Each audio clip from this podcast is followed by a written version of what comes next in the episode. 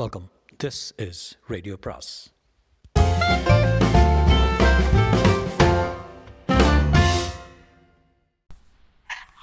சுஜாதாவின் ஏறக்குறைய சொர்க்கம் பாகம் ஆறு. விழுப்புரம் போனவன் என் காரியத்தை சடுதியில் முடித்துவிட்டு பஸ்ஸை பிடித்து மறுநாள் காலையிலேயே புறப்பட்ட போது எனக்கே என்னை பற்றி ஆச்சரியமாக இருந்தது. ஏன் இந்த உளவு வேலை சதி வேலையெல்லாம் பண்ணுகிறேன்? வீட்டுக்கு திரும்பினதும் என்னத்தை எதிர்பார்க்கிறேன்? ஏன் எதிர்பார்க்கிறேன்? என்னைப் போல பகுத்தறிவு இல்லாமல் மற்ற கணவர்கள் நடந்து கொள்கிறார்களா? இதோ பஸ்ஸில் கண் முன் உட்கார்ந்திருக்கிறானே ஆணவம் பொருந்திய கணவன். அவன் தோரணையிலேயே மனைவியை பற்றி ஒரு பரிபூர்ண நம்பிக்கை இருக்கிறது. அவ்வப்போது அந்த பெண் அவனை பயத்துடன் பார்த்து அவனுடன் ஃப்ளாஸ்கிலிருந்து ஊற்றி கொடுத்து வெயில் பக்கத்தில் உட்கார்தே உட்காராதே என்று சொல்லி ஆனால் இந்த பெண் அழகான பெண் அல்லவே. இந்த மனைவி உலகத்தில் உள்ள ஆயிரம் ஆயிரம் சாதாரண பெண்டாட்டிகளில் ஒருத்தி. எனக்கு வாய்த்தது சூப்பர் ரகம் அல்லவா? போக்குவரத்தை நிறுத்தும் ரகம் அல்லவா? அறிவு ஜீவிகளை அசடாக்கும் ரகம் அல்லவா? நான் வீட்டுக்கு திரும்பி வந்தபோது பூட்டியிருந்தது. எதிர் வீட்டு யக்ஞராவன் பையனை கேட்டதில் அவனையும் காணவில்லை. மணிமளிகையில் கார் வந்து அவளை அழைத்து போனதாக சொன்னார்கள். காரா? என்று வியந்தேன். என்ன செய்வது? பேசாமல் பூட்டியிருந்த வாசலில் மாடிப்படியில் உட்கார்ந்து கொண்டேன். முதல் யக்ஞராமன் பையன் வந்தான். என்னை பார்த்ததும் கொஞ்சம் பேஸ் தடித்து வந்துட்டீங்களா என்றான் கண்களில் குற்றச்சாட்டுடன். உடனே எதுவும் சொல்லாமல் போய்விட்டான். அதற்கு பிறகு சந்துரு வந்தான். அவனும் என்னை பார்த்ததும் ஏமா கொடுத்தவன் போல ஆகிவிட்டான் என்னது ராமு சீக்கிரம் வந்துட்டியா? ஆமாம் ஆனால் சந்துரு சமாளிப்பு மன்னன் உன்னை பார்க்க தான் வந்தேன். எத்தனை நாள் டூர்னு தெரில. ஒரு சான்ஸ் பார்ப்போம் வந்துட்டியா வரலையான்னு விசாரிச்சுட்டு போயிடலான்ட்டு என்ன விஷயம்? ஏதாவது விசேஷம் வந்து சந்துரு. அவன் என்ன இந்த புஸ்தகத்தை உங்கள்கிட்ட கொடுத்துட்டு போகலான்ட்டு இந்த கையில் வைத்திருந்த ஆகாச நீல நிறம் என்று காட்டினான். படவா பொய் சொல்கிறாயா என்று கண்ணங்கனமாக இழைக்க வேண்டாமா? பதிலாக ஆ தேங்க்ஸ் படிச்சிருக்கேன். ஆ படிச்சிருக்கேன் தெரியும். நான் தானே படித்து காட்டியிருக்கேன். சூத்திரகாரின்னு ஒரு புதிய பத்திரிகை பார்த்தியா? இல்லை. தரேன். கல்யாண்ஜி போயம் பிரமாதம் படிவங்களில் வந்திருக்கு. பட்டுப்பூச்சி எந்த பூவை தேர்ந்தெடுத்து உட்காருன்னு முன்கூட்டியே சொல்ல தெரியுமா அப்படின்னு கேட்குறாரு அப்படியா? என்று அவனை ஏற இறங்க பார்த்தேன். நான் கொண்டு வந்து தரேன். வீட்டில் இருக்கு. கோ வரட்டுமா? சந்துரு கிளம்பி செல்ல அவசரமாக இருந்தவன் நின்று என்னை பார்த்தான். நான் கேட்க போகிற கேள்வியை எதிர்பார்க்கும் பரபரப்பு அதிகமாக இருந்தது உன்னிடம். நிஜமாக சொல்லி சந்துரு என்ன பார்க்க வந்தியா? ஆமாம் ராமு பின்ன வேற என்ன நினச்சிங்க சரி என்று சிரித்து கொண்டேன். அவன் சற்று நேரம் என்னை அடிபட்ட பார்வை பார்த்துவிட்டு புறப்பட்டான். ரொம்பவும் கேவலமாக உணர்ந்திருக்க வேண்டும். அவன் சென்றதும் மறுபடி படியில் உட்கார்ந்து ஒரு மணி நேரம் காத்திருந்தேன். யக்ஞராமன் தன் வீட்டுக்கு வருமாறு அழைத்தார். சாவி கொடுத்துட்டு போயிருக்கூடாதா என்று அங்கலாய்த்தார். என்னவோ ஜப்தி பண்ண வீடு மாதிரி வாசல்ல உட்கார்ந்து நல்லதில்ல என்றார். அப்போது கார் வந்து அதிலிருந்து காமு இறங்கி ரொம்ப தேங்க்ஸ் மாமி என்றான். காருக்குள் இருப்பவளை பார்த்து வரேம்மா என்றாள். கார் செல்ல படிகளில் என்னை பார்த்ததும் அதிர்ச்சி ஏதும் காட்டவில்லை. சட்டென்று முகம் மலர்ந்து அட வந்துட்டேலா நாளானிக்கு இன்னும் வர்றாதா? வர்றதா இருந்ததே? நான் வேலை முடிஞ்சிச்சு வந்துட்டேன். ரொம்ப நாழியாச்சா இல்லை இல்லை பரவாயில்ல. நிறைய பேர் வந்துட்டு போயிட்டு இருந்தா பொதுபோக்காக இருந்தது. அதுக்குன்னு இப்படி வாசப்படியில் உட்காருவா? அதனால என்ன பரவாயில்ல. எங்கே போயிருந்தேன் எங்கே போயிருந்தேன்னு தெரியுமா? எங்கே போயிருந்தேன் காமம்? உங்கள் மேனேஜர் ஆற்றுல தான் கார் அனுப்பிச்சிருந்தா? நினச்சேன். ரொம்ப நல்லவர் அவர். என்னை பார்த்து ரொம்ப பிடிச்சி போச்சு. என் பொண்ணு மாதிரி இருக்க நீ என் தங்க மாதிரி நீ அப்படி இப்படின்னு. இதை பாருங்க. முதன் முறையாக அந்த பழுப்பு பர்ஸை பார்த்தேன். வேண்டாம் வேண்டாம்னு சொன்ன கேட்கவே இல்லை. நீ வாங்கித்தான் ஆகணும். எங்காச்சும் மனுஷி மாதிரி நீன்னு பார்சலை பிரித்ததில் முந்நூறு ரூபாய்க்கு மேலே இருக்கக்கூடிய சாரி இது வாங்கிட்டியா காமோ? வேணான்னு சொல்லவே இல்லையே. யாராவது எதாவது கொடுத்தா உடனே வாங்கிட்டுருவேன் நீ. ஆசையை கொடுத்தா யார்? உங்கள் மேனேஜர் தான். இதுக்கப்புறம் எங்கள் மேனேஜர் உங்ககிட்ட ஒன்று கேட்பான் கொடுப்பியா? என்ன கேட்பார் கூட படுத்துக்க கூப்பிடுவார் போவியா? சச்சே என்ன பேச்சுது சிரித்தாள் சிரிக்காத. என்றவள் கன்னத்தில் என் அத்தனை ஆத்திரத்தையும் சேர்த்து வைத்து ஒரு பெயரை அறைந்தேன். விழுப்புரம் பஸ் அவஸ்தை சந்துருவின் பொய் பூனை மீசைக்கார இளைஞனின் பொய் மேனேஜரின் அப்பட்டமான அணுகல் எல்லாவற்றுக்கும் மேலுள்ள ஆத்திரத்தையும் விடுவிப்பதற்கு அவள் கண்ணம் தான் கிடைத்தது. காமுவுக்கு அவள் வாழ்க்கையிலே முதல் அடியாக இருக்க வேண்டும். அதன் வலியை விட சற்றும் எதிர்பாராத அதன் அதிர்ச்சி தான் அவளை அதிகமாக தாக்கியிருக்க வேண்டும் என்னை பார்த்து அடிப்பேளா என்றாள். கண்களில் சலத்திரை மெல்ல கண் ஜலத்திரை மெல்ல கண்ணாடியிட்டது. புடவையை விசிறி எறிந்துவிட்டு உள்ளே போய்விட்டாள். நான் காமு அதை பாரு என்று அவள் பின்னால் சென்றேன். உள்ளே சமையல் அறைக்கு போய் பிடிங்க என்றாள். நெருப்புப்பட்டி எடுத்து பற்ற வைத்தாள் என்ன காமு பண்ணுற என்று பதறி போய். ஸ்டவ்வை பற்ற வச்சு காப்பி போட போகிறேன் வேற என்ன வேலை இருக்கு? என்றான் காமதா பாரு. சாரி சாரி உன்னை அடித்ததுக்கு ரொம்ப வருத்தப்படுறேன். மாதிரி அடிக்கிறேனே. ரொம்ப வலிச்சது தெரியும் இப்போ கூட மண்டைக்குள்ள பின்னு சத்தம் கேட்கு என்னை யாருமே அடித்ததில்லை அப்பா தொட மாட்டார். காமம் ஸோ சாரி நான் ஒரு கிராத என்று அவளை அணைத்து கொண்டேன். இந்த மாதிரி ரெண்டு மூணு தடவை அடித்தா நான் ஓடி போயிடுவேன். "ஏய், இல்லைம்மா. நான் ஒரு ராட்சசன். எனக்கு என்ன வேணால் தண்டனை கொடு. ஸ்டவ்வில் கை வைக்கவா? ஐயோ வேண்டாம்ப்பா. சரி என்ன காரியம் செஞ்சிட்டேன் நீ நீ என்ன காம தப்பு செய்த? கொஞ்சம் பார்க்க நல்லா இருக்கிறது தப்பு. சரி இல்லைம்மா. அதில் உன் தப்பு அப்படி அது தப்பே இல்லை. நான் தான் பைத்தியம். எதுக்காகவும் அடித்தேன் அப்படி. என்னை மன்னிச்சிடு மன்னிச்சிடு இதெல்லாம் எனக்கு வேண்டாம். நீங்கள் ஹாலில் போய் இருங்கோ காஃபி கொண்டு வர இது இந்த மாதிரி அடிக்கிறதா இருந்தால் சொல்லிட்டு அடிங்கோ குனிச்சுக்கிறேன் கன்னத்தில் அடிக்க வேண்டாம் தெரியுமா? எனக்கு வாய்விட்டு அழணும் போல இருந்தது. காமவின் கன்னம் ஒரு பக்கம் மாம்பழம் போல சிவந்திருந்தது. என் விரல் அடையாளங்கள் இன்னும் ஆழ்ந்த சிவப்பாக இருந்தது. ஹாலுக்கு வந்து கையை நாற்காலியின் விளிம்பில் குந்தி குத்தி கொண்டேன் ச்சே. எனக்கு என்ன வந்தது என்றெல்லாம் கேட்டு கேட்டுக்கொண்டேன் நான் கிராதகன். சொங்கி பயல் என்றெல்லாம் இறைந்து திட்டிக் கொண்டேன் காமு காஃபி கலக்கி கொண்டு வந்தால் சக்கரை சரி இருக்க பாருங்க. ஒன்று தான் போட்ட ஞாபகம். விழுப்புரத்தில் எல்லாம் சௌகரியமாக இருந்ததா? வேலையெல்லாம் முடிந்ததா? எதுக்காக சீக்கிரமே வந்துட்டேன்?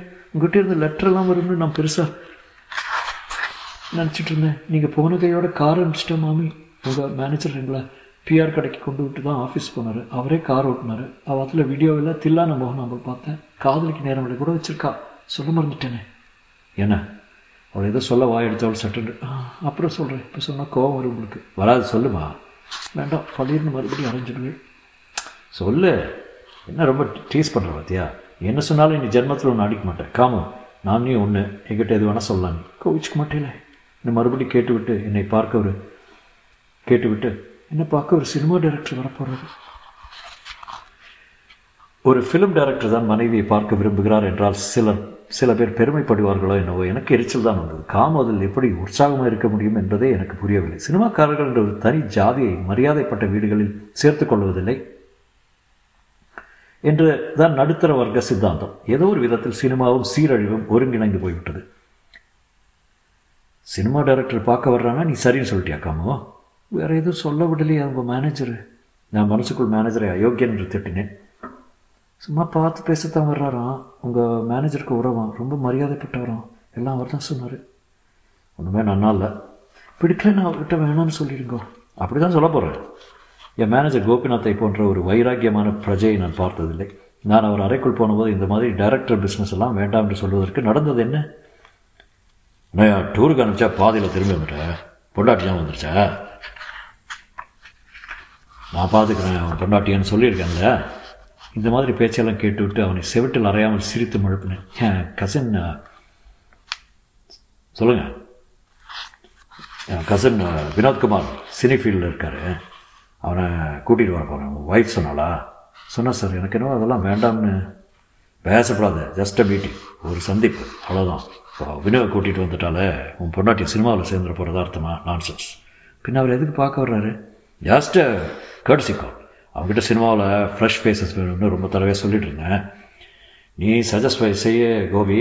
நான் கன்சிடர் செய்கிறேன்னா நான் அவங்ககிட்ட உன் மனைவியை ஜஸ்ட் காட்டணும்னு ஆசை. வேண்டாம் சார் அவளுக்கு இதெல்லாம் பிடிக்காது. அப்படியே சொல்லவே இல்லையே. இந்த மாதிரி வரவழைக்கலாம்னு கேட்டதாக தான் தாராளமாக அழைச்சிட்டு வாங்க நான் இல்லை சார் அவளுக்கு சரியாக பேச வராது. ஏதாவது சொல்லி ஏதாவது அர்த்தம் பண்ணிட்டு இருப்பீங்க. எனக்கே இதில் எல்லாம் இஷ்டம் இல்லை. அட போயா. இப்போ போய் சொன்னா இப்படி நான் எல்லாம் ஏற்பாடு செய்தாச்சு. இந்த பாரு ராமச்சந்திரன். டோன்ட் வரி பொண்டாட்டி யாரும் சம்மதம் இல்லாமல் எதுவும் செய்ய போகிறதில்ல என்ன? ஒரு டேரக்டர் அவளை பார்க்குறதால அவள் ஏதாவது பழுது விட்டு போயிடுறாளான்னு இருந்தாலும் மேற்கொண்டு பேசாத. போய் உன் வேலையை பாரு உனக்கு ப்ரொமோஷன் கொடுக்கலாமான்னு யோசிச்சுட்டு இருக்கிறப்ப இந்த மாதிரிலாம் டைம் வேஸ்ட் ஆகும் என்ன? அவர் அறையை விட்டு வெளியே வந்தபோது எனக்கு ஓரத்தில் கொஞ்சம் சந்தோஷம் இருந்ததுதான் ஆச்சரியம். ப்ரமோஷன் பெருமனே வந்து பார்ப்பதில் என்ன தப்பு? ஒரு நாள் ஜிலு ஜிலு என்று காரு சாயங்காலம் டைரக்டர் வினு என்று அழைக்கப்பட்ட வினோத்குமார் வந்து சேர்ந்தார். பை நிறைய ஆப்பிள் பிஸ்கட் எல்லாம் கொண்டு வந்தார். லேசான ஃபாரின் கண்ணாடி அணிந்து லேசான மல்ஜிப்பா அணிந்து லேசான தொப்பையை கஷ்டப்பட்டு அடக்கி வைத்திருந்தார். நெற்றி பெருசாக ஒரு ஃபுட்பால் மைதானம் போல இருந்தது. மூக்கு பதினைந்து நிமிஷங்களுக்கு முன்தான் பொருத்தினது போல இருந்தது. சுற்று சுற்றுமுற்றும் கோட்டை ஸ்டேஷனையும் மலைக்கோட்டையும் பார்த்து கொண்டே கோபி இந்த வீட்டில் ஒரு லோ பட்ஜெட் படம் பிக்சர் எடுத்துடலாம் போல. நல்லா இல்லை? அருகே சிறிய பிளாஸ்டிக் பெட்டியும் வச்சிருக்கலாமே. கைத்துண்டும் வைத்திருந்தார். இதுதான் நான் சொன்னேன் என்று என்னை கோபி காட்டினார். டைரக்டர் என்னை பரிசீலித்தார். உங்களை பற்றி கோபி ரொம்ப நிறையவே சொன்னான் உள்ளே வரலாமா? கடிகாரம் தங்க மோதிரம் பனியன் போடாத உடம்பில் மொச மோசம் என்று மார்பு மயிருக்கு இடையில் பவர் பவுடர் ஒற்றல் தங்கச் சங்கிலி புலி நகம் இந்தியா கிங் சிகரெட் பெட்டி. மிஸ்டர் ராமச்சந்தர் முதல்ல நீங்கள் என் மாதிரி ஃபிலிம் பீப்புளை தப்பாக எடுத்துக்க கூடாது. நான் இன்ஸ்டிடியூட்டில் ஒழுங்காக படித்து பாஸ் பண்ணிட்டு மூணு படம் எடுத்திருக்கேன். மூணு நல்லாவே போச்சு. என் திருச்சியில் டூ பாயிண்ட் ஃபைவ் ஷேர் கொடுத்தது பாடாத பாட்டு. ஆ? கோபி கிர் என்று மூக்கு சிந்தி விட்டு கைக்குட்டை வேறு மாதிரி மடித்தார்.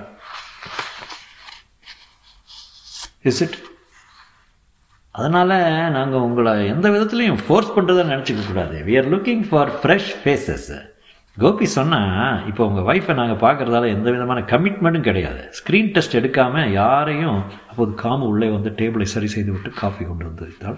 எனக்கு இது அனாவசியமாகப்பட்டது நான் கூப்பிடாமல் அவள் வந்தது ஒருவாறு. அவள் தன்னை காட்டிக்கொள்ள விரும்புகிறாள் என்பதை தெரிவித்தது. வினு பேசுவதை நிறுத்திவிட்டு காமுவை பார்த்து நமஸ்காரம் அம்மா என்று ஓங்கி பெருசாக வணங்கினார். சற்றே பின் பாகத்தை தூக்கி எழுந்திருக்கிறார் போல் செய்துவிட்டு உட்கார்ந்தாள். காமு என்னை பார்த்து கொண்டு நின்றாள். உங்களை பற்றி தான் பேசிகிட்டு இருக்கான் சுகர் போதுமான்னு கேளுங்க. எனக்கு வேணும். காம உள்ளே சென்றான்.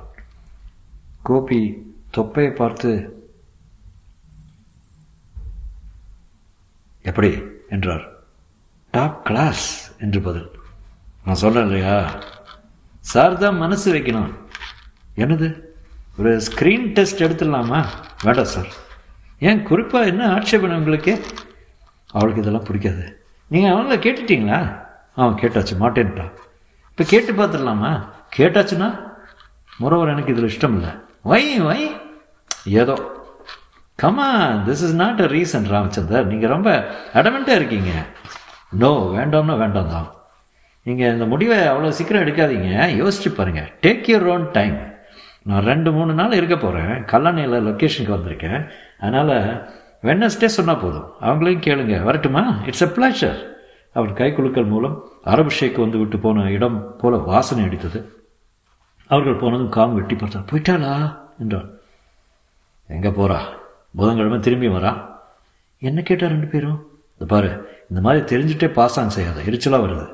இல்லை நிஜமாவே நான் கவனிக்கல. சமையல் உள்ள டிஃபன் செய்துட்டு இருந்தேன். உன்னை சினிமாவில் சேர்த்துக்கிறானா? போறியா? நீ ரொம்ப அழகாக இருக்கியா? அவ யாரு? எல்லா தேவியையும் விட பிரமாதமாக இருக்கியா போறியா? நீங்கள் என்ன சொன்னீங்க நான் மாட்டேன்ட்டேன். ஏன்? இதெல்லாம் எனக்கு பிடிக்காது. உனக்கு? எனக்கு பிடிச்சா என்ன? பிடிக்காட்டி என்ன இப்போ? நீங்கள் வேண்டான்ட்டுனா வேண்டாம் தானே. இல்லை உனக்கு இஷ்டமாக இருக்குன்னா இப்போவே சொல்லு. ஏற்பாடு செய்யலாம். தகவல் சொன்ன உடனே காரை போட்டு வந்துடுவான் சொல்லு உனக்கு இஷ்டமா இல்லையா? எனக்கு சொல்ல தெரியலையே. அப்போ உள்ளே போய் சிவனேன்னு படுத்துக்கட. ஆசைப்பட்டு அலையாத மூதேவி. நான் அலைஞ்சேனா? ஓடி உள்ள உனக்கு சினிமா தான் கேட்குறதா கெட்ட கேட்டுக்கு? உள்ளே போ செருப்பால் அடிப்பேன். அவளை நீ ஒரு மாதிரியை முறைத்து பார்த்துக்கிட்டு உள்ளே சென்றாள். எனக்கு எல்லார் பேரிலும் ஆத்திரமாக வந்தது. அழகான பெண் என்பது தர்ம சத்தா. என்ன மூஞ்சியை வைத்துக்கொண்டு என்னை வந்து அந்த மாதிரி அவன் கேட்கக்கூடும்? பல்லை போர்த்திக்க வேண்டாம் பேத்திருக்க வேண்டாமா? இன்னும் மூணு நாளைக்கு ஆஃபீஸ் போகக்கூடாது. ஆஃபீஸ் போனால் தான் வம்பு. தலைமறைவாக அவளையும் அழைத்து கொண்டு திருவள்ளரைக்கு போய்விடலாம். அந்த டைரக்டர் ஊருக்கு போன பிற்பாடு வரலாம். காமோ உள்ளே நிசப்தமாக இருந்தது. காமோ அங்கே இல்லை போல. சமையலறை காலியாகிறது நான் காமு காமு என்று இறைந்து கூப்பிட்டு பார்த்தேன். பதில் இல்லை. என்னை கடக்காமல் வெளியே போக முடியாதே உள்ளே இல்லையா? என்னாச்சு? எங்கே போனான்?